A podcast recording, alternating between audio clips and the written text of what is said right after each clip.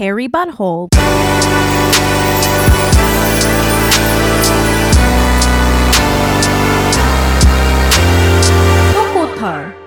Welcome to a Hair Grows Out of Your Butthole podcast. I'm Young Mi Mayer. I'm your host.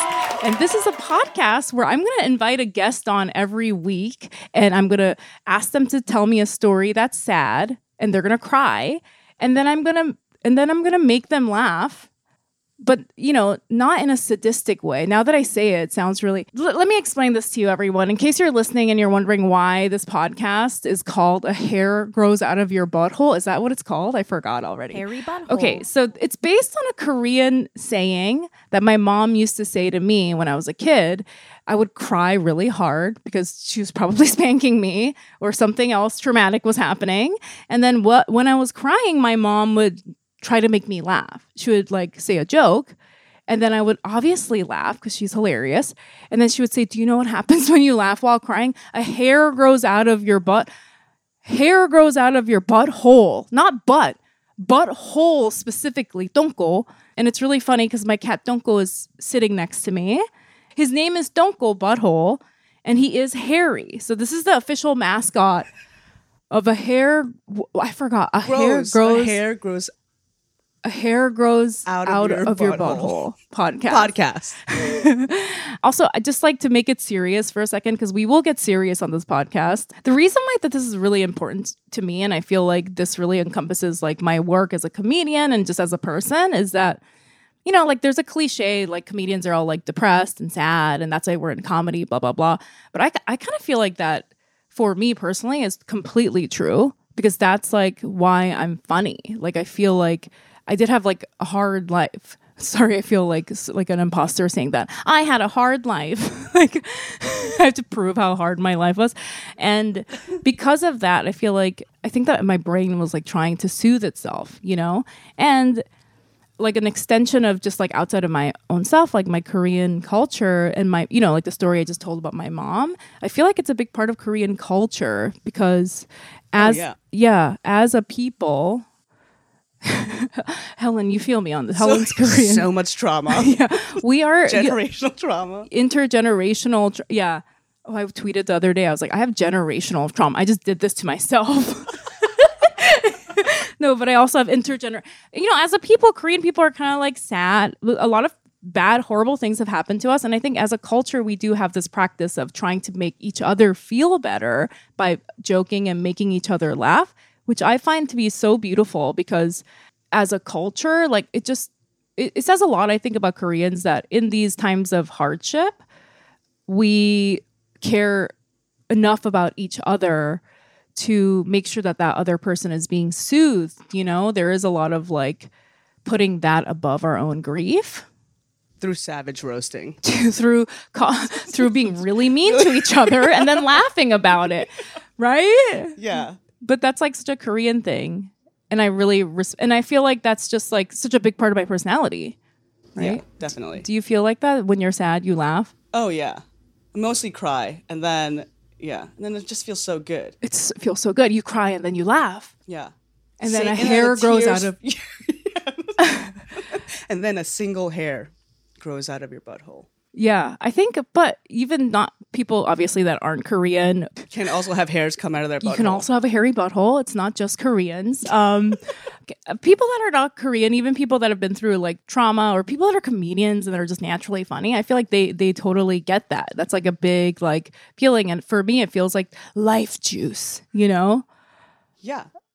like remember that meme? Was, was that meme we were talking about where it's like after you have like a a nervous breakdown and you're looking in the mirror and you're like like Baby, you're you're a star, baby. like laughing, looking in your mirror. Anyway, that was the intro to the concept of the pod. What, what do you think about that, Helen? I love it. I think it's so needed right now. There's yeah, there's so much to be sad about, but yeah. yeah, it feels so good to just laugh. And we need it so much. So Like in the Asian community. yeah.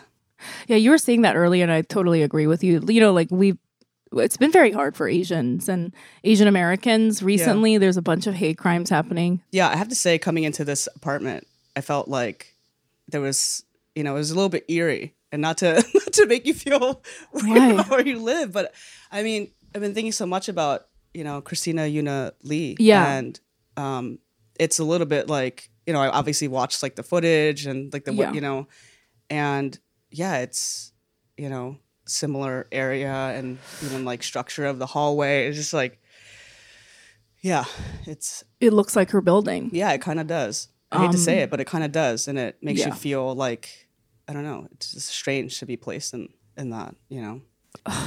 Well, it's really interesting that you bring that up because that was the first topic that I was going to discuss. It's something that I have not been able to really openly talk about, I think, Yeah, same. Which is weird because usually when things are really sad, I am like very open about it. But it, like to what you're saying, she did live around the corner from here, and we have the exact same like living situation. Yeah, like the layout is like Yeah. eerily similar. In the like same long building. hallway, Uh-huh. walk up. yeah, In fact, when I walked in, there was a, somebody coming out the apartment, Mm-hmm. and she like kind of stopped and was like, "Do you live here? Do you do you have you know?" I, and I felt that sense of like, oh, it is just you know everyone is just kind of uh, heightened in terms of awareness and fear. Really, yeah. it's been it's been really intense. I don't know why I haven't been able to vocalize or like articulate the feelings because it's just really overwhelming. well i feel the same way and you know obviously i don't want to pressure you into like doing that on the podcast but i personally just wanted to talk about it because you know like all you said it, it was kind of like a catalyst to start this podcast in a weird way because like what you just said about the person feeling fear and stuff like that i was feeling very overwhelmed with those feelings of sadness and fear and in a lot of ways i was like being like you know i've looking to like my mom and like sorry, this is obviously already going to make me cry because it's like she was Korean and we know that. Um, you know, there's if you need to cry in your Korean, all you have to do is think about your mom and it's like immediate. but, but you know, I, I was thinking a lot about her and her mom, and I was actually Yes. thinking, I was actually thinking like, I kind of feel like she probably had a similar relationship with her mom, and you know, like there's probably something like that going on where you know you miss each other because like I I always think this like if I go to like my friend's funeral I'm gonna be like hey Helen and I'm gonna try to crack a joke with you and you're not gonna laugh because you're gonna be dead. And be like and that's when I'm gonna really be upset. Like that's gonna devastate me because I'm gonna be like "Oh, come on Helen." like Yeah, you know what I mean? Like like That's that's so sweet. Just comfort me in the casket. I'm gonna try to make you, you, laugh when you're dead, thank Helen, you. and it's gonna make I me really, really sad. appreciate that. Yeah. But like that bond, I feel like I was thinking about how that bond is broken between her and her mom now, and that was really Mm-hmm. and she had a younger sister, I believe, right? right? Yeah.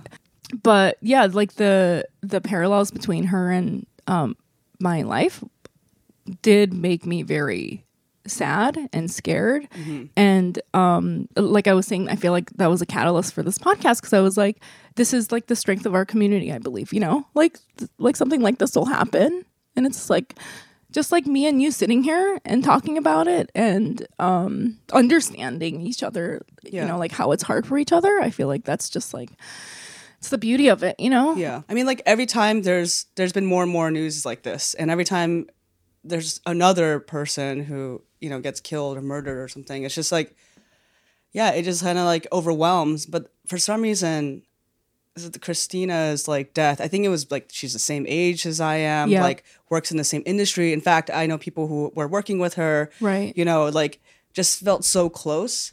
Um, yeah And you know, how many times have I come home at four thirty in the morning after like a night out or whatever? yeah same Taking a cab and like thinking that I'm safe by doing that, and then yeah, it's just yeah, of course, and then thinking about the fact that she was Korean American and thinking about you know my parents and like what they would be feeling right now, and yeah, it's just it's really intense. Um, I yeah, mean, it the, also the like four thirty in the morning thing. Yeah, because I do that all the time. All the And also, I feel like a bitch if I don't let the person in behind me, which is not obviously not funny, and I sh- should never do that. But I've always felt like, and being like an Asian woman, you always feel like you have to do things for other people. Right. Like if I don't let this person in, that's rude, I, and it would. I, I 100% would have done the same thing. Do you know what I mean? yeah. What were you gonna say? It's just that you know I grew up in New York. Right. I've never in my life felt, and again, that's like a huge privilege to be able to be in an you know Asian like Asian American person walking around the city and feeling like I'm relatively safe. I've never felt unsafe in my own city. Yeah. And this is the first time I've felt like, you know, taking the train or like, you know, and see, taking the, I took the train recently and I've been taking the train more again, but Yeah. like seeing all the Asians like standing against the wall. Yep, And seeing like that. the white folk, you know, just like, Yep. and, and I'm like, wow, that's, that's such a, I don't know. And I hate the fact that like now I don't want to live in fear. I don't Mm-hmm. want that to dictate my life. So even like I know there's safety things like you know wearing not wearing headphones or something while you're Yeah. walking around, but there's nothing I love fucking more than walking around the city playing music that I love. Like Me too. so, yeah, and that seems like such a small thing, but all those things like been- going out at night. The fact that the second guess like should I not go out at night because I don't know, you know, like Yeah. it's just not a safe thing to do right now like that really sucks and but also it's like minimizing that like that that's not an important thing in the grand scheme of things you know so it's just like these confusing feelings of like Yeah. Like you're like, well, listening to my headphones in public is being taken away from me, and then, and then you're feeling guilty. Like, yeah you're like what, what the I? i'm so fucking Yeah, entitled yeah, like yeah. you know who gives a shit about Well, that I I don't think it's a little thing because it's like why is it that we have our like little things taken away from us at period, you know, just Mm. because we're like a certain type of person. But I also, for me, you know how it feels when I'm doing the headphones thing or I'm like going out at night late. It feels like it's like a rebellious sort of like fuck you Mm-hmm. that feeling, you know. Like, oh, you're gonna fucking murder me? I don't give a fuck. I'm not gonna change my life, you know? Which is maybe not the smartest thing because you know yeah no i felt that that's why i started listening to my headphones again and like listening Yeah. to music because i'm like i just you know whatever like the safety thing is really interesting to me so you grew up in new york where did you grow up again in brooklyn in brooklyn okay and Yeah. so does it feel kind of like you were like losing something or someone's taking something away from you what do you mean growing up in brooklyn no like just the, you, the freedom like feeling safety in your city because this is your Oh, yeah. city you know yeah, like yeah. yeah I've never felt that before. It's Yeah. a strange feeling. But again, it feels ridiculous to talk about those things when there's like all this other shit that's happening. Real and this- problems. Yeah, yeah. You know? I don't. I mean, I don't. So- I think that this is like you know, like it's obviously everyone's experience is their own, and you have the right to feel that way. You know, the safety thing for me that makes me very, very upset though.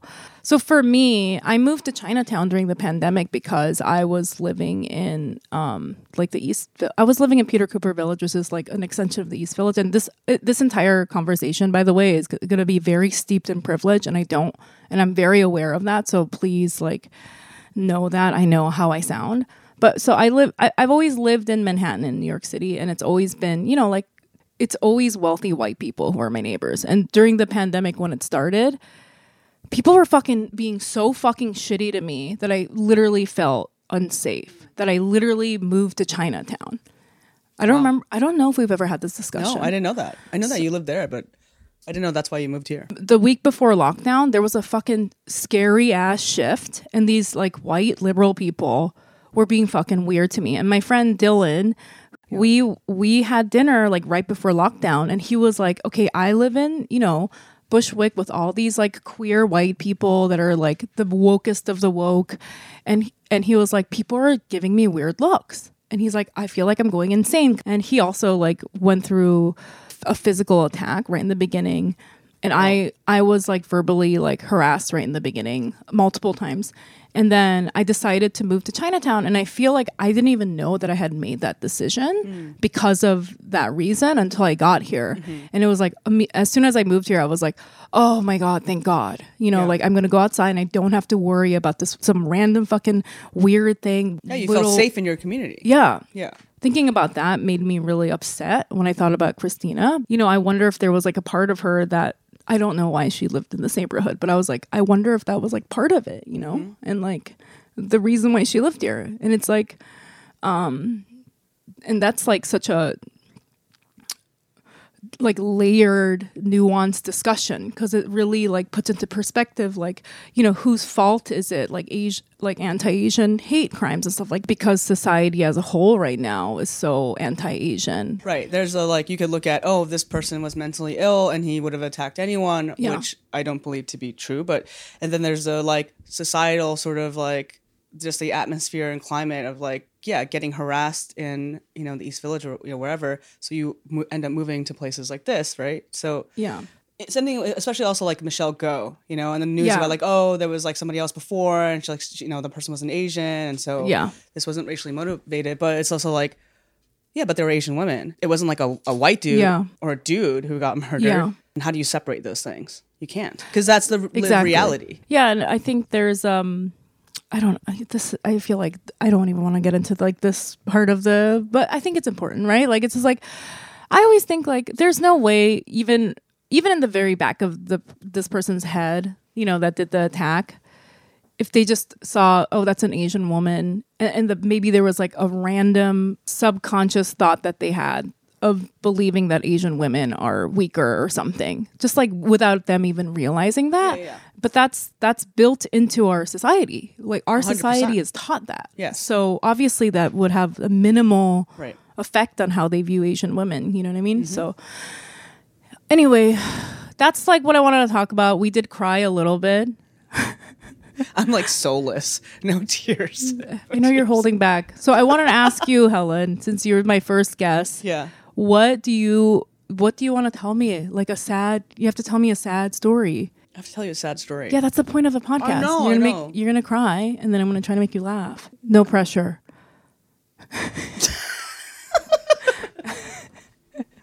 What is a sad story?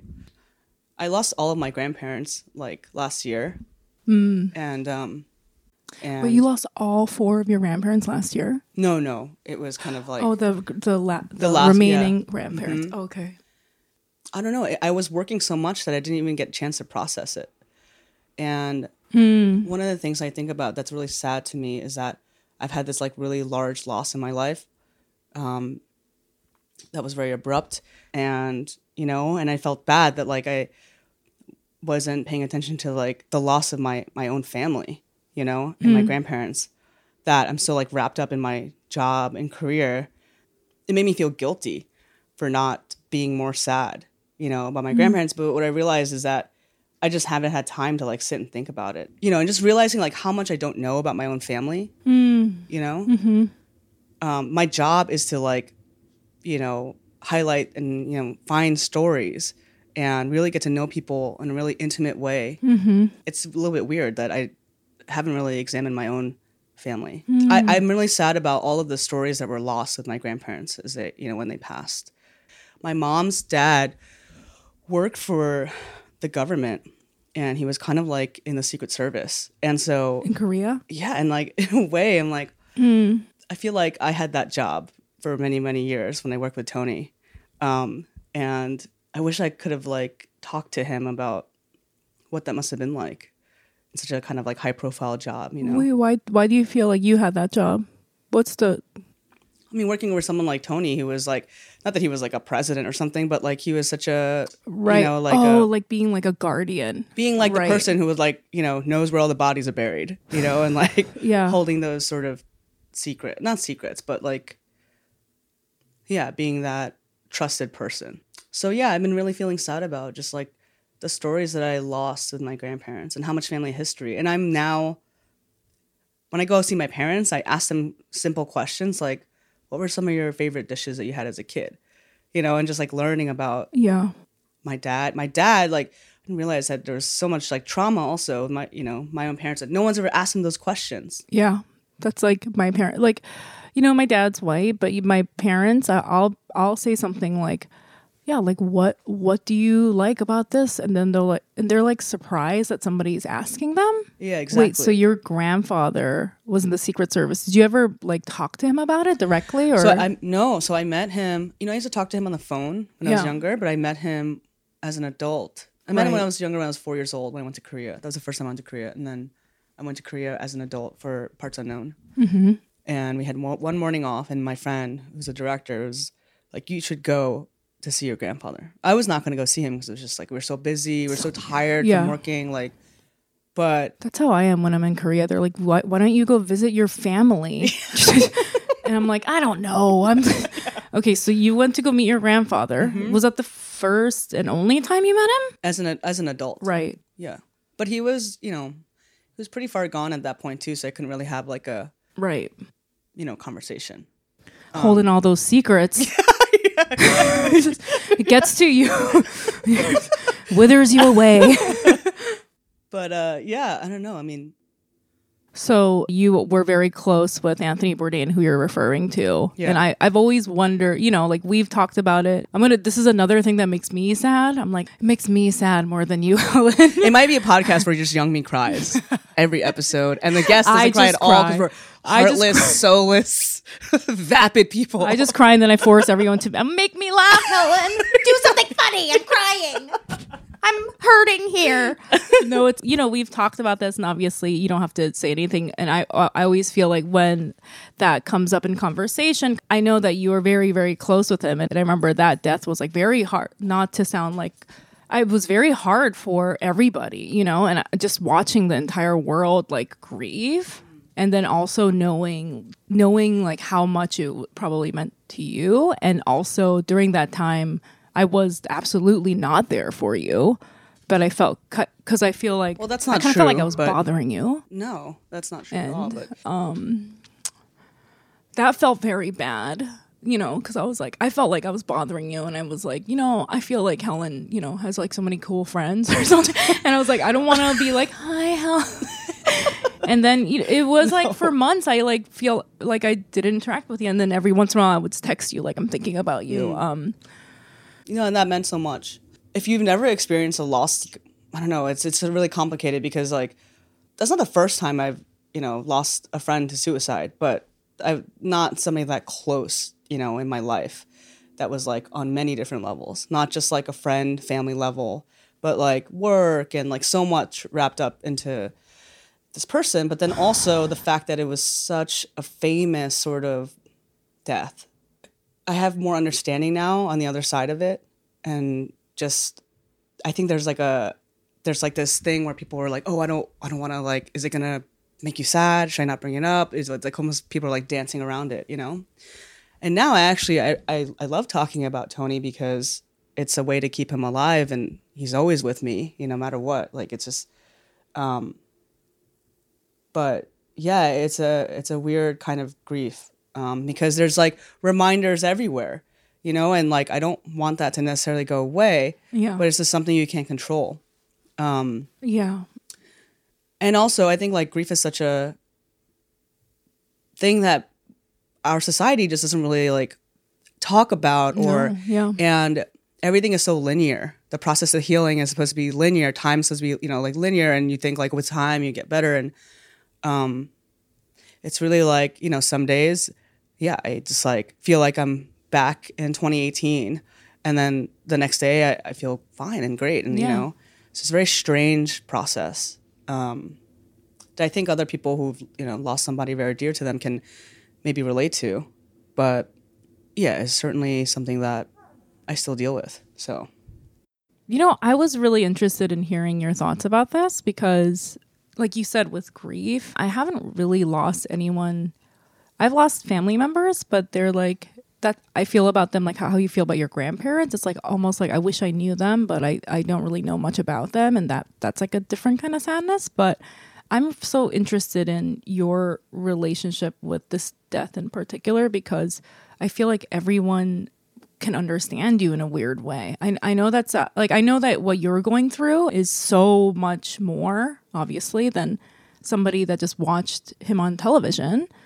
But I think I don't know, just like somebody that's that famous that was so universally loved. yeah, and also like someone like him, everyone felt like they knew him. Yeah. he just had that sort of like personality where like you know if you walk down the street with him, people would just come up to him and they're like, hey, like let me buy you a drink or like you know take this or whatever. Like Yeah. yeah. So you see that constantly, you know, uh, like Instagram on like people writing like op eds, Yes, like you know what I mean, like everyone, even in his death, like everyone Yeah. still like you know whatever. And and the thing is is like in the beginning i feel like i was upset more upset about that. But i think like maybe those people felt those genuine feelings about him and that's their feelings are valid too um, I was I was upset too though. I was like, shut the fuck up.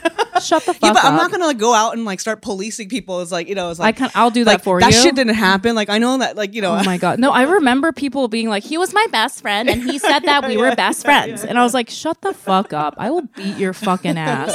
And I mean, that's really mean. I'm sorry. I am mentally ill. Okay. Every, everyone knows this who's listening to this podcast already. We already yeah. know that about me, but like, that's mean. I can't police someone else's grief. And you're right. Like, maybe they Yeah. did feel a certain way, but some people were really taking some fucking artistic license with their relationship to Anthony right. Bourdain. Let me just. and the thing say. is, like, he's dead, so he's like, he can't, he can't so- come out and tweet like, and there was. uh, we yeah, never like I don't know you. whatever. yeah, you know what I mean? Like, but So. also the thing is like i there were levels of it where i agree with you like somebody's just processing their grief but there were also levels that were like clout chasing and i was like Oh, that's yeah. like fucked I mean, up man that's fucked up you know and a lot of people were doing it it wasn't like I mean, but and the i thing felt is, like, it's not for you unfamiliar to me. You know, like even when he was alive, course, like yeah. yeah. the thing.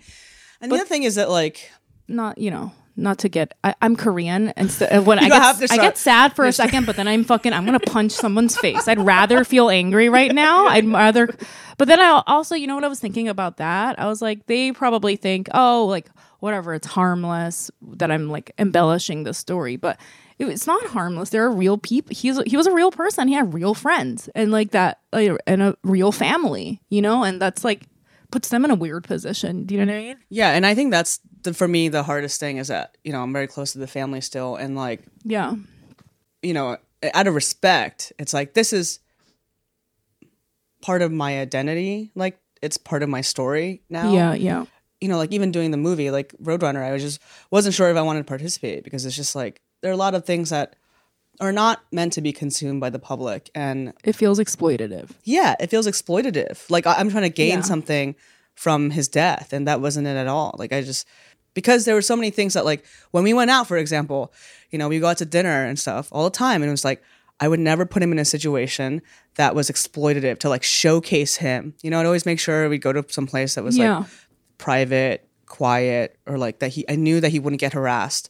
Um, you know, so I felt like that um in his death, out of respect, it was You're trying to protect them. Yeah. It feels very much like the Secret Service thing you were saying. Like you Mm-hmm. were like, you know, I, I very much saw your relationship as you were like the person that was like protecting him. And it feels like, yeah, like after his death, it's like that's an extension of that. I don't think anyone would ever read you as somebody that's, you're the anti exploitative person. Like that, I mean, that's, I think that's why you're friends, right? Like he, Yeah. he, no, there was mutual trust, right? Yeah. So, and we felt safe, you know, around each other, and that wasn't everyone's experience. So, yeah, it's it's a hard thing, and it's something that I don't.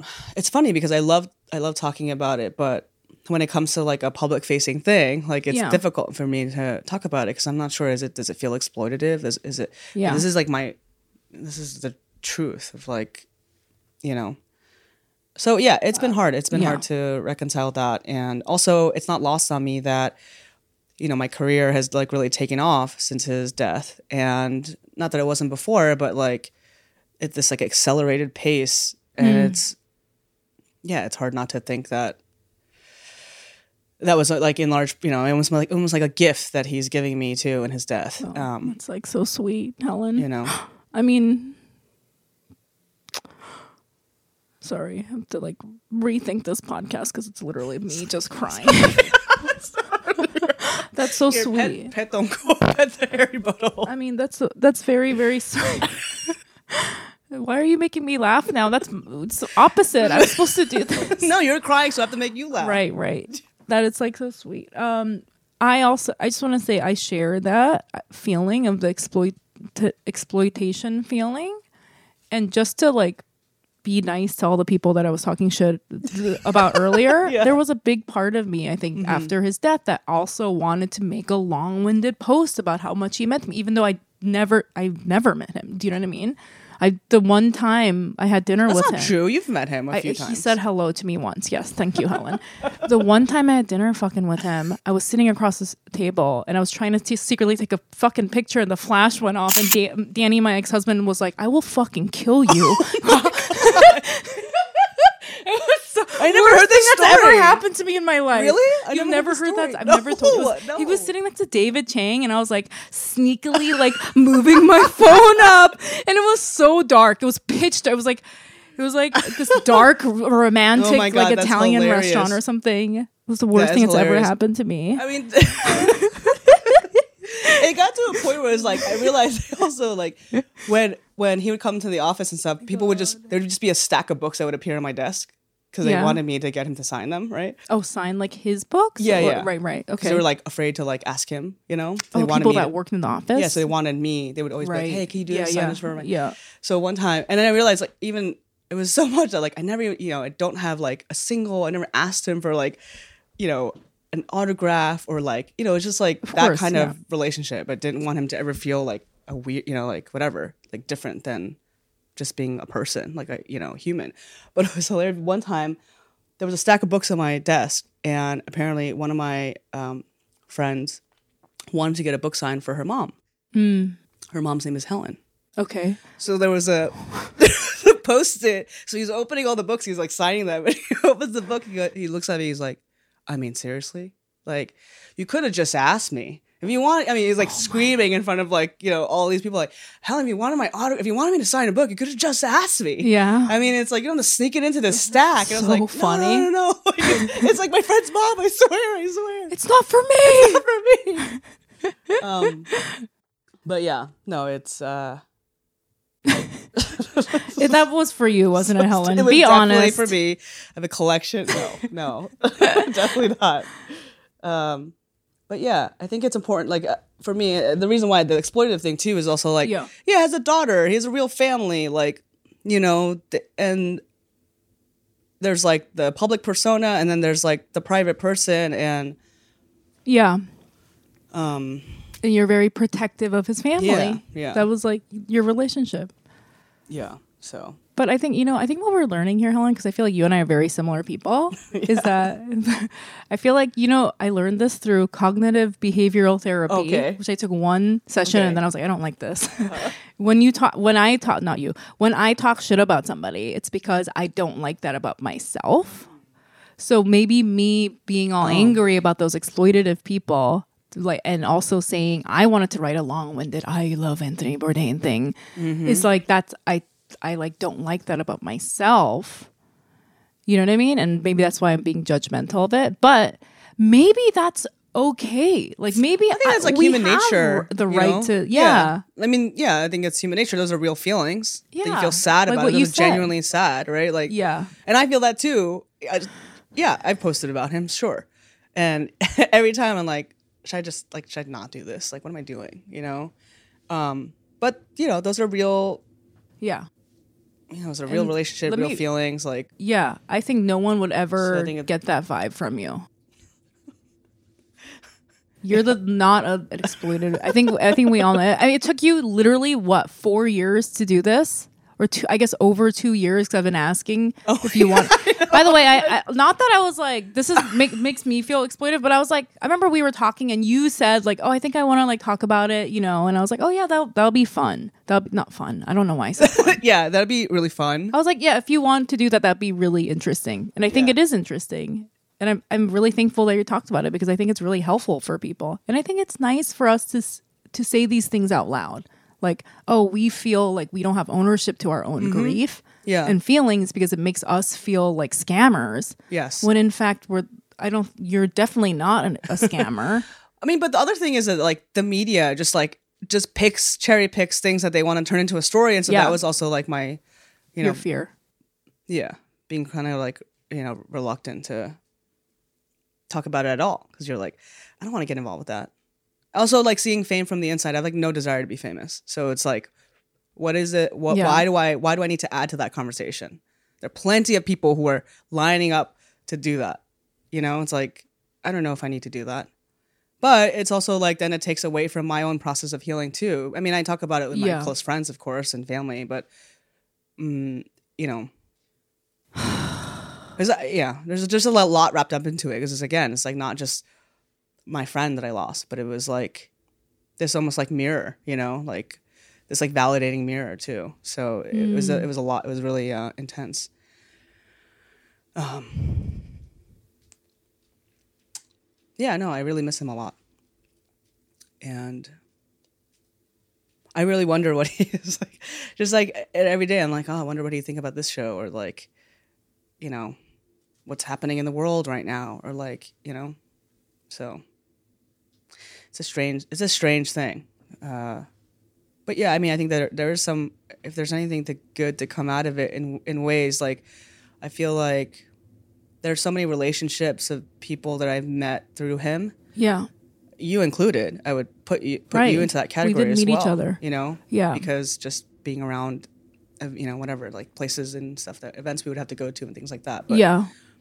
real relationships that have sort of been, I don't know, made more clear.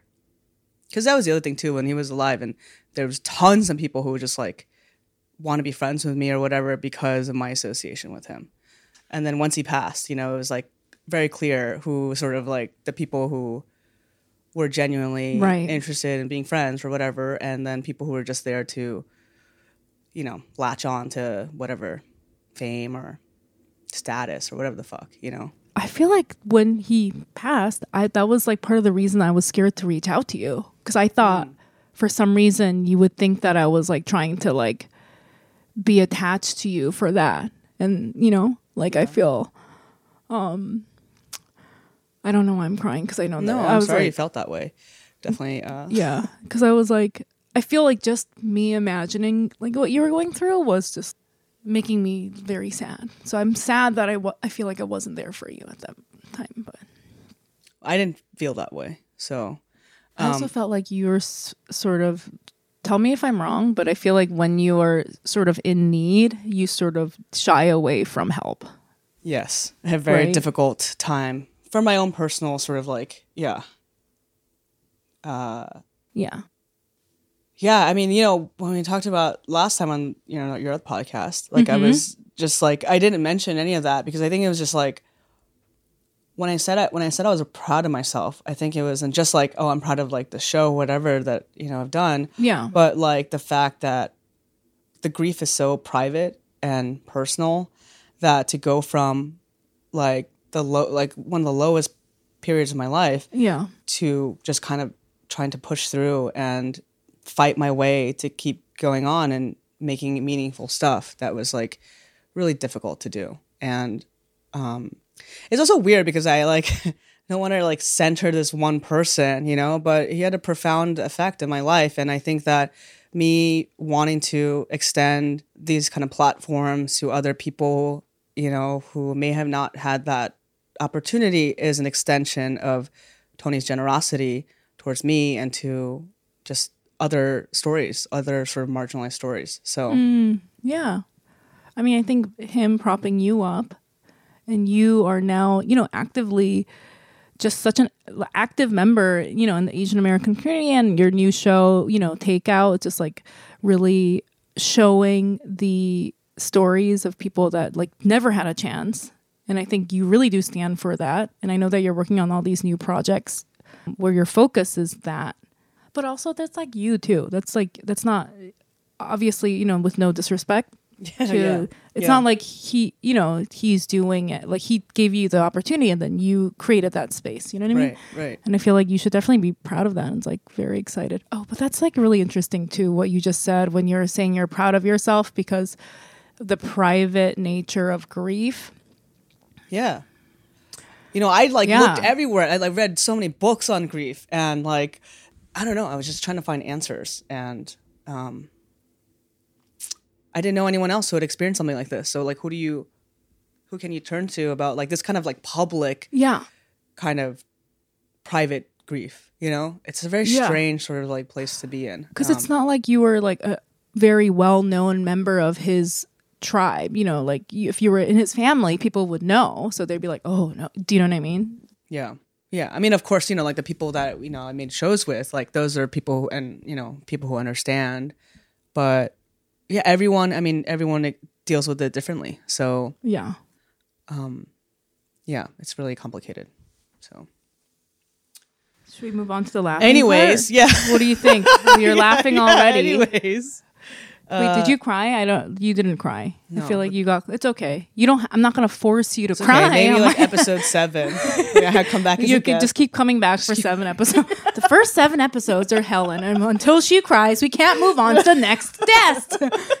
this week, Helen is back for the 400th time. God damn it. Not Helen again. She's gonna cry. Soulless person who can't cry. I okay. I want to make you laugh. How am I gonna make Helen laugh? Helen, you make me laugh all the time. What are you talking you about? You have It's laughed hard, a lot. You have laughed a, a hard lot. thing. I, I think it was, you know, I think the the golden moment for me was Yeah. the fact that the only time I met Anthony Bourdain was when I did a flash photo of it. I was like, I'm gonna kill myself. So sorry. I'm so sorry. Oh my god. It's I okay. did not mean it that way. it's okay. Holy shit. I mean, uh, I'm so sorry. Are you, by the way, like, can I ask you something? Are you sensitive about like suicide jokes? Do those bother you? Mm. And I'm, I'm like, I totally just did that like without knowing. No, But no, it happens more often because I used to say it all the time. yeah, You know, yeah. um, so I definitely check myself more. But uh, I'm so sorry. I no, feel no, like no. such an idiot right now. no, no. I mean, sometimes, we'll, yeah, it's just like, listen, you have to laugh about it, right? Because if you're not going to laugh about it, you'll cry about it. Yeah, so yeah. It's yeah, it doesn't really it doesn't really bother me. Yeah, or both at the same time, and, Well, then, I- and then a hair will grow out of your butthole. Uh, yeah, it's So- there's so many already. the I benefits. Helen, I have to say something that I feel really bad about, and I've like caught myself doing it on this podcast already. Like I say things that I know are so insensitive, and like I feel like as I get older, it's really bothering me that I don't catch myself. Like just me saying stuff like I'm gonna kill myself. Like I have to like just I feel like I have to be really more better. Like, do you feel ever do you ever say stuff and you're like it's so embarrassing? all the time, right every day. and i'm like i don't want and i i feel so bad i don't want like people to get hurt by what i say but i just like i'm just so you know i have to like really work on it Yeah. Whatever. Fuck it. You Who know? cares? Whatever. Yeah, I don't give a shit. I'm just like, kidding. you know, like, life's short. Say what the fuck you want to say. okay uh s- okay I'm so only gonna text you like, "Hey, you want to hang?" what Just- just- just i thought you were gonna text me later like you know i really didn't appreciate I- your jokes what's you should really check you yourself really check yourself. Eh, you gotta make sure yeah no that's No, the worst That's not me. That's not that's not a Korean thing. No. That's like a white person thing. You know when you hang out with a white person and then three hours later, you know, I really didn't like what you said about that. right?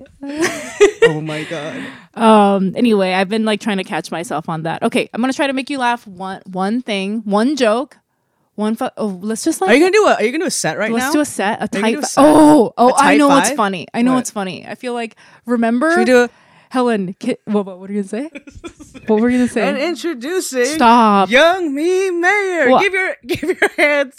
Young Mi Mayer. No, I think that we've talked about the we've talked about this. The fact that when I wanted to do stand up comedy, I called you, Helen, Yeah. and I was like, "Can you come over and Yeah. listen to me do my yeah, it fucking was me and? Chan, right? You and our friend Chan, who I'm going to have on the pod, who agreed to do the podcast, by the way. Oh wow. Another person that's She'll- been like, I think she'll cry. I think she's more in touch with her emotions. she's definitely going to cry. Yeah, Stay yeah. tuned for Chan's episode, everyone. Yeah. Um, and well, I wanted to ask, and then it was so fucking. I don't have any memory of anything I said. You don't said. remember that? No, I remember the night, okay, but I don't okay. remember the set. Do you remember anything that I said? Man, I wish I could remember. I, I must have it recorded somewhere. No. Yeah, I must have it recorded somewhere. I'm gonna kill myself. because- oh, sorry. Shit. Oh my god. What is fucking wrong with me? I say that so much. it's okay. Oh my god, Helen. I really fucking am spiraling. Everyone hates me. I know What are you it. Helen, do you secretly Okay, think this I'm- podcast is now we're spiraling. we're spir- we should probably end this before I. podcast You did laugh. Spirals. Yeah. Helen, you just laughed so hard That at the was- fact that that, I said worth I was going to kill was myself. Yeah. Sorry. That- I don't actually want you to do that. No, so I know, don't do I know. Okay. You're gonna come to the funeral and you're gonna try to make I'm gonna laugh. make you laugh. Yeah. I'm gonna have a tight five prepared for your funeral. You better. No, but that's gonna be so sad. No, but I remember. I remember when I'm really Chan cry. and I giving you tweaks, which is hilarious to think about because we're like, we don't fucking know about comedy. We're we're like, yeah, you know, I think if you this, you said this part earlier, like it would land. better." like, in retrospect, I'm like, what the fuck are we saying? Poor young me. This is like the worst advice ever. no, that's valid because I wasn't a stand-up comedian at that point. It was so fun. And also, hearing stuff is different than saying stuff. Mm. You know, I, I still to this day I don't know how shit sounds on stage. really, Yeah, because Oh, like, because like, like performing is different than you know what I mean. Mm-hmm. Yeah, I still need critiques. yeah. Anyway, that's that was that was the end of the podcast. Helen, Wow. what? Do, how do you feel? Well, I didn't cry, and I feel bad cry. that I didn't cry. I cried a lot. for your podcast. You- but you laughed a crying and lot. laughing. Maybe I'm the laughing and you're the crying. Yeah. And then together, a hair will grow out of It'll come it'll be like Lady in the Someone's. Tramp. We'll just like come out and we'll join together. We already have a hairy butthole right here. Oh. Don't go.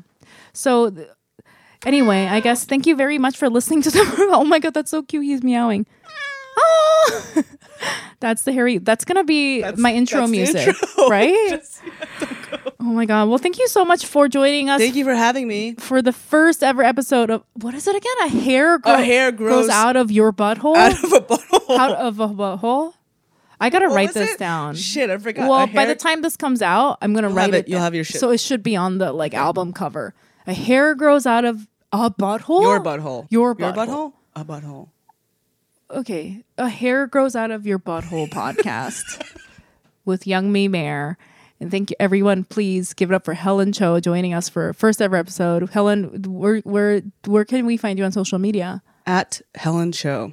And oh, you Where can we find you? Oh, YM Mayer and Young Mi Mayer. And Helen, you have a show that just came out with Lisa Ling called Takeout. Yeah, it's on HBO Max. All six episodes. Take Eh. out Lisa Ling. And do you want to talk about any other projects that you have coming up or no? Or are they all secret mode? Secret Service. Secret Service. Die with me to the grave. No, I don't know. Yeah. Yeah, but please follow her for her upcoming um projects, which are, are all always so good. You're like one of the most You're so talent- sweet. You're the most talented producer I know. Just Thanks, Young Mi. I'm serious though. No, that was a joke, but I'm serious. out of all the producers, out of all the producers that she knows. Millions of producers. so many producers So she many. knows. So it's really high, high compliment. You're the most talented Asian woman producer that I know From New York. from New York that Brooklyn. grew up in Brooklyn. that's been on a podcast called "The Hair Grows Grows in Your Butthole." All right. All right. Thank you. Thanks. Bye.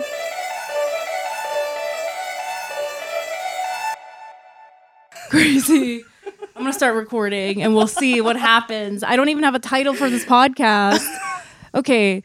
This is what what what did I say I was going to call it? Harry Butthole? Let's Harry- decide on the title. Donko. Donko.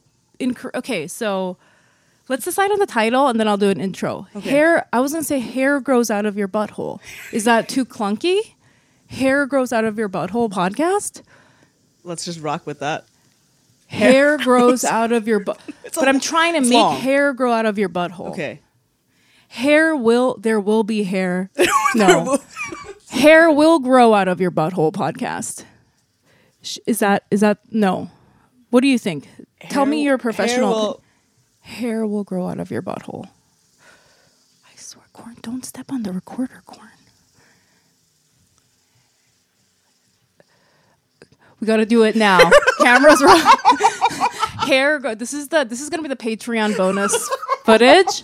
like, The coming up with the title. yeah, maybe they can suggest a title too. Hairy butthole. Hairy butthole, because that that sounds like a sex podcast, does, right? yeah. No, like Yeah. hair grows. Hair will no. A Now hair like, grows out of your butthole. Hair grows out of your butthole podcast.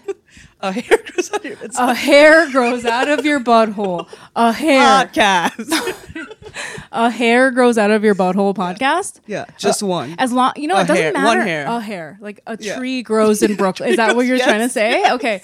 So this is this is the thing. As long I feel like as long as I'm confident about the name, Yeah, you just it gotta, doesn't matter how stupid it sounds, right? No, yeah. So you really don't think people are going to be deterred from doing the podcast if it's called "A Hair Listen. Grows Out of Your Butthole"? If they don't want to do the podcast because the title is "A Hair Grows Out of Your Butthole," We don't want them don't on want the them podcast. anyways. Yeah, We don't want to be friends with them. yeah. All right, so I'm going to do the intro. you ready, Helen? This is it. This is my dream. Let's do it.